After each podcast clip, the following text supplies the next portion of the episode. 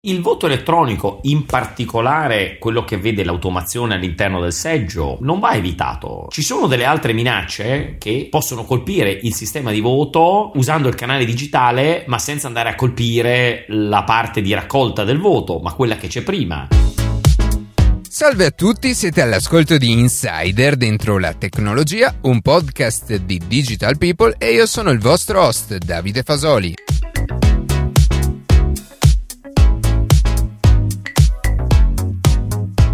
Oggi parleremo di elezioni, o meglio cercheremo di capire quali sono le criticità e perché no i vantaggi legati al voto elettronico. Prima di passare alle notizie che più ci hanno colpito questa settimana, vi ricordo che potete seguirci su Instagram a chiocciola dentro la tecnologia, iscrivervi alla newsletter e ascoltare un nuovo episodio ogni sabato mattina su Spotify, Apple Podcast, Google Podcast oppure direttamente sul nostro sito.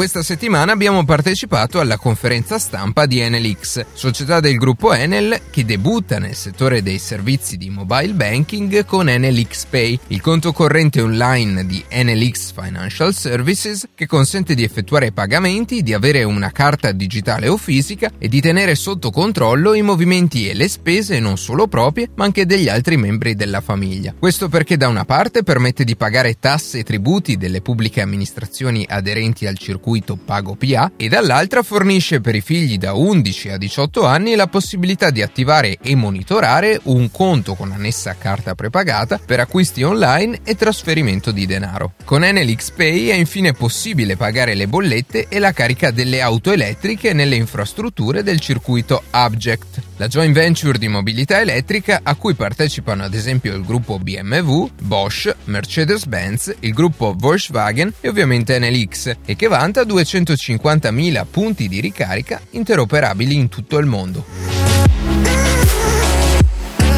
Lo scorso mercoledì la sonda statunitense Osiris-Rex ha finalmente portato a termine la prima parte del suo scopo primario, prelevare alcuni campioni sulla superficie di un asteroide. Bannon, questo è il nome del corpo celeste scelto per il campionamento, si trova a 320 milioni di chilometri di distanza dalla Terra e fa parte del noto complesso di asteroidi Apollo. Per riuscire nell'impresa la sonda spaziale si è dovuta avvicinare all'asteroide uscendo dalla sua orbita polare. Una volta volta arrivata nei pressi della superficie, ha rilasciato un braccio robotico che si è appoggiato sul suolo per solamente 5 secondi. Dopo infine questo breve lasso di tempo che ha permesso l'aspirazione del materiale celeste, la sonda si è dovuta allontanare rapidamente dalla superficie per evitare possibili collisioni con frammenti sollevati nella fase di raccolta. Se l'ultima fase, quella di rientro, avverrà senza intoppi, il 24 settembre 2023 i ricercatori potranno analizzare il materiale materiale celeste prelevato questa settimana.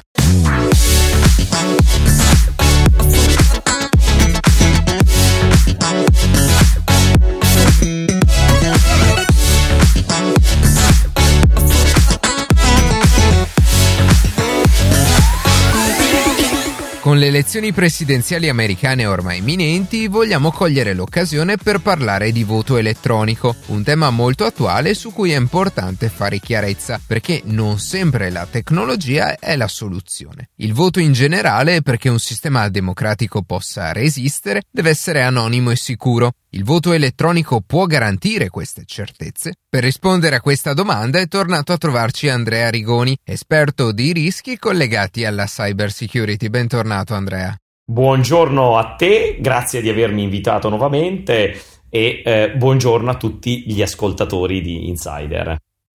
Io direi di partire dalle basi, cioè ci spieghi che cosa intendiamo quando parliamo di, di voto elettronico?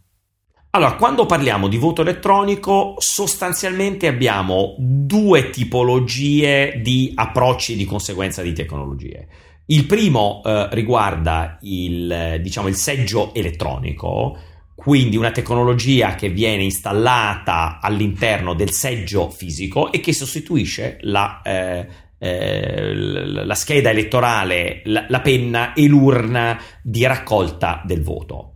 La seconda tipologia invece è il voto online, sono le stesse identiche funzioni che però vengono portate su un dispositivo del cliente, lo smartphone. Allora,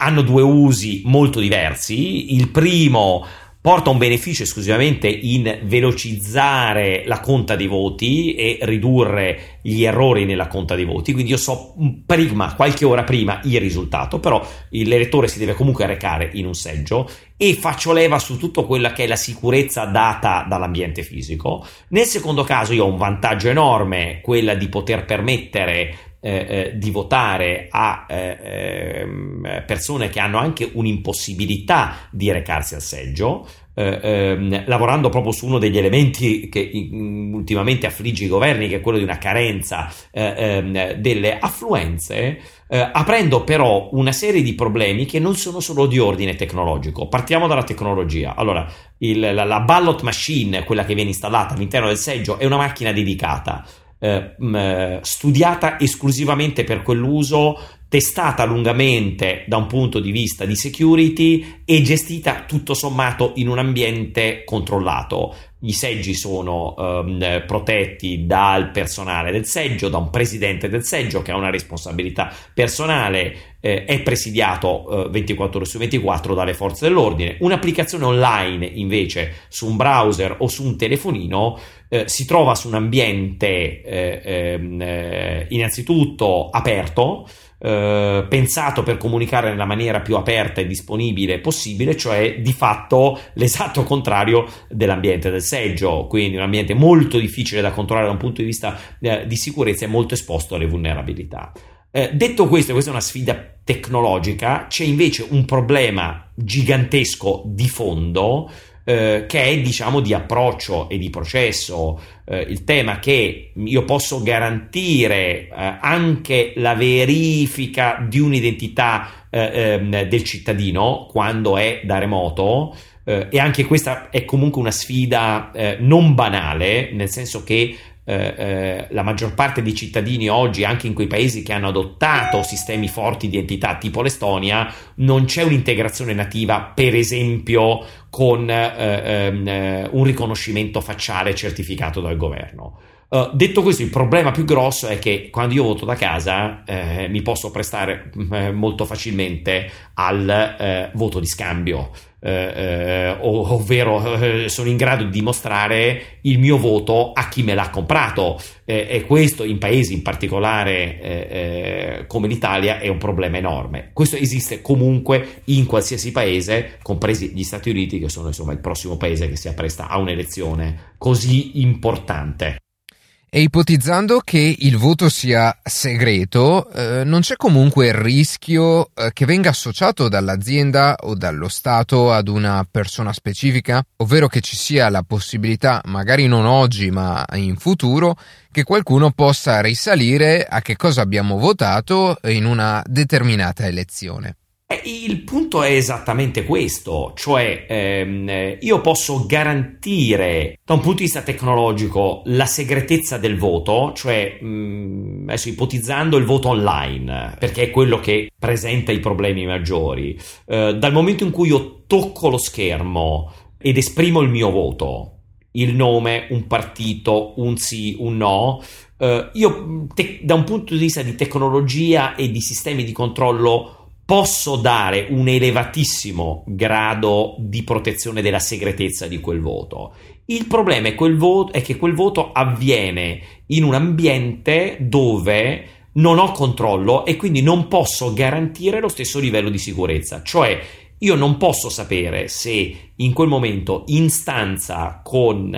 il cittadino che sta eh, eh, esprimendo il voto con l'elettore, non ci sia qualcun altro interessato a sapere per chi sto votando. Eh, questo nel seggio fisico viene garantito con la sicurezza fisica, con la cabina elettorale che è opportunamente schermata, col fatto che all'interno del seggio non ci possono essere più di un tot di persone, che non ci si può entrare senza essere stati eh, eh, riconosciuti prima. Evidentemente, quando lo faccio online, tutto questo non lo posso garantire. Questo è purtroppo un problema ad oggi non dico mh, mm, insormontabile perché poi eh, ehm, eh, eh, ehm, eh, potrebbero esserci in futuro ehm, delle tecnologie ulteriori che ci aiutano. Provo ad immaginare, non faccio il futurologo, ma eh, eh, come dire, viene facile fare qualche così elugubrazione. Eh, eh, per esempio, io potrei avere una tecnologia all'interno eh, ehm, eh, del mio device che fa uno scanning della stanza e mi certifica che io sia da solo nella stanza, oppure se vi siano o meno in quel momento delle tecnologie di tracciatura, banalmente una telecamera che sta riprendendo eh, eh quello che io sto toccando, che mh, mm, eh, eh, gli ascoltatori ben sanno è un po' il problema con i seggi fisici dove mh, mm, è vietato portarsi il telefonino per riprendere il proprio voto, non perché come dire, ci sia qualcosa di male eh, eh, nel, fatto di pubblicare su Twitter eh, eh, un voto, ma è proprio il tema che dicevamo prima del voto di scambio. Questo è, è il problema che ad oggi e ancora per parecchio, a mio avviso, eh, ehm, è eh, insormontabile. E secondo te possono esistere delle soluzioni alternative come ad esempio la blockchain che quindi attraverso magari un sistema decentralizzato, ne avevamo parlato la scorsa volta per quanto riguarda Immuni, l'applicazione per il contact tracing, ma potrebbe essere applicata una simile tecnologia per garantire maggiore sicurezza al, al voto elettronico? Allora, soluzioni alternative tecnologiche esistono, però non risolvono il problema a monte, il problema di processo che eh, esula dalla gestione del dato eh, di voto e della sua eh, trasmissione. Quindi mm, sì, ci sono delle tecnologie che possono eventualmente ehm, aiutare, però mh, mm, eh, devo dire che già oggi le soluzioni adottate che non si basano su blockchain eh, sono comunque da quel punto di vista altamente sicure.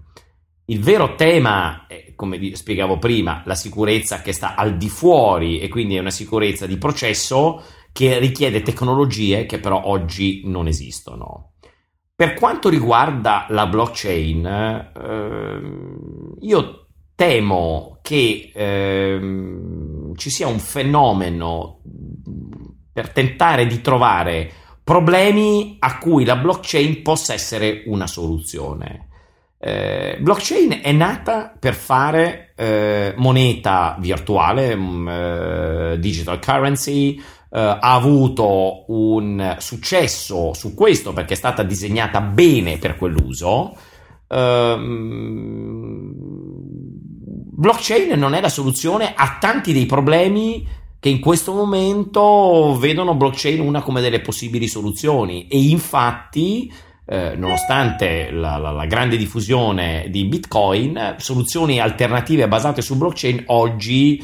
sono più degli esperimenti, quasi degli esercizi di marketing per dimostrare che può essere utilizzata più che una vera soluzione. Eh, ogni problema richiede uno sforzo intellettuale, ingegneristico, tecnologico per sviluppare una soluzione ad hoc eh, eh, che non è necessariamente un sistema a distributed ledger. Eh, eh, in particolare in questo caso del voto, proprio il problema che eh,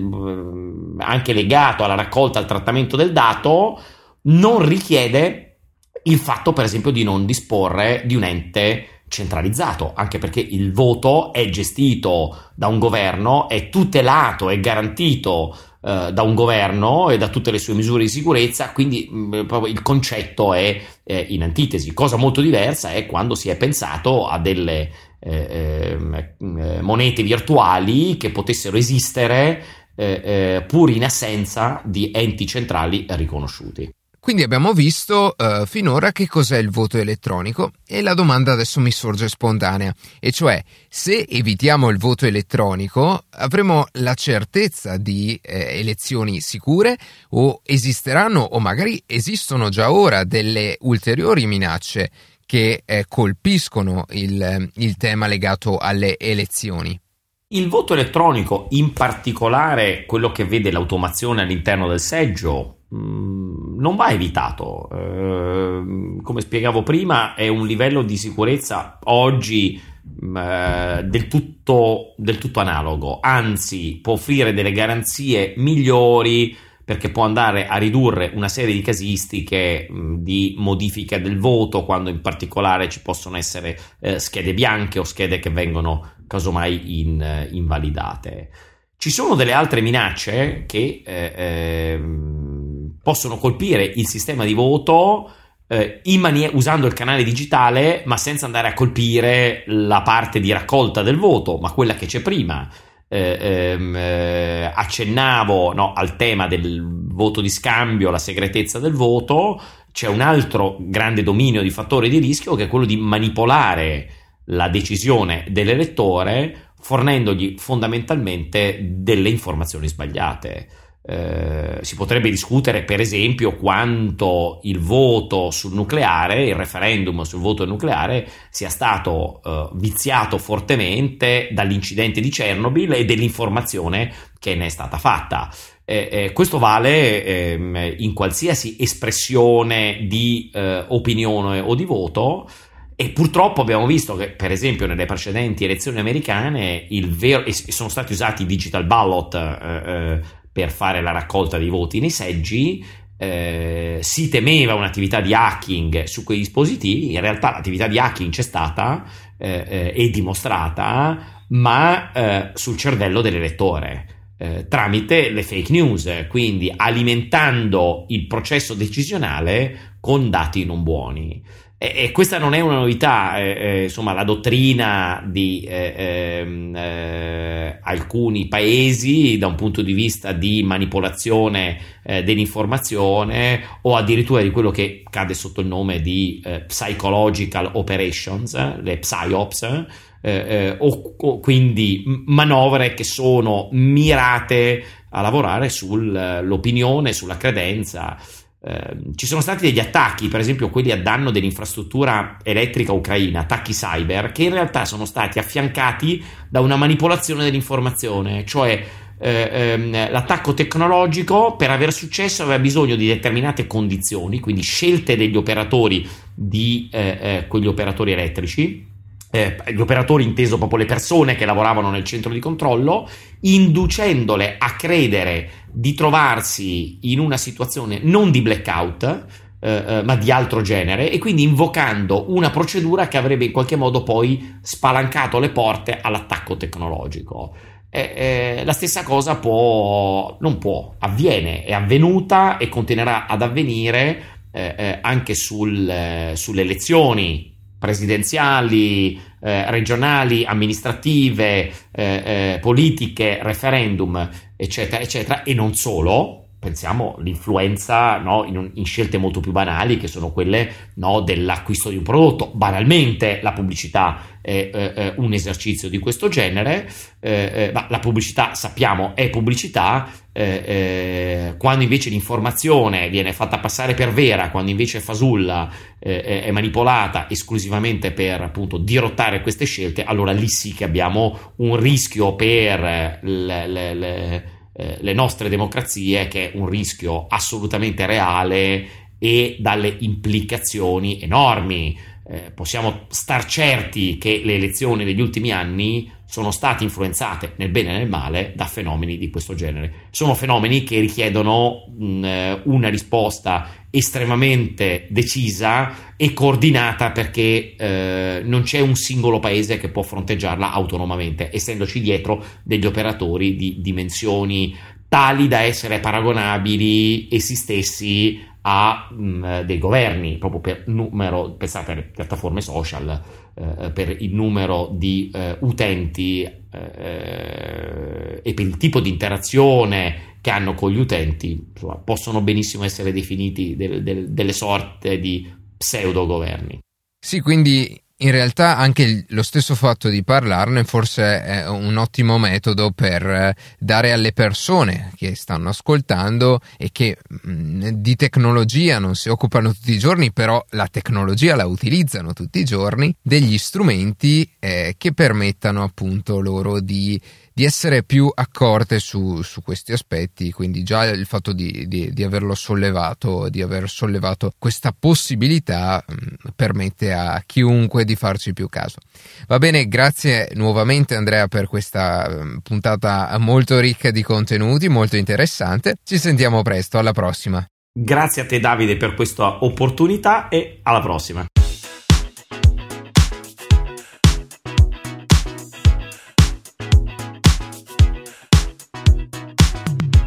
E così si conclude questa puntata di Insider dentro la tecnologia. Io ringrazio come sempre la redazione che ogni sabato mattina ci permette di pubblicare un nuovo episodio. Per qualsiasi tipo di domanda o suggerimento scriveteci a redazione chioccioladentrolatecnologia.it, seguiteci su Instagram a chiocciola dentro la tecnologia dove durante la settimana pubblichiamo notizie e approfondimenti. In qualsiasi caso nella descrizione della puntata troverete tutti i nostri social. Se trovate interessante il podcast condividetelo, che per noi è un ottimo modo per crescere e non dimenticate di farci pubblicità. Noi ci sentiamo la settimana prossima.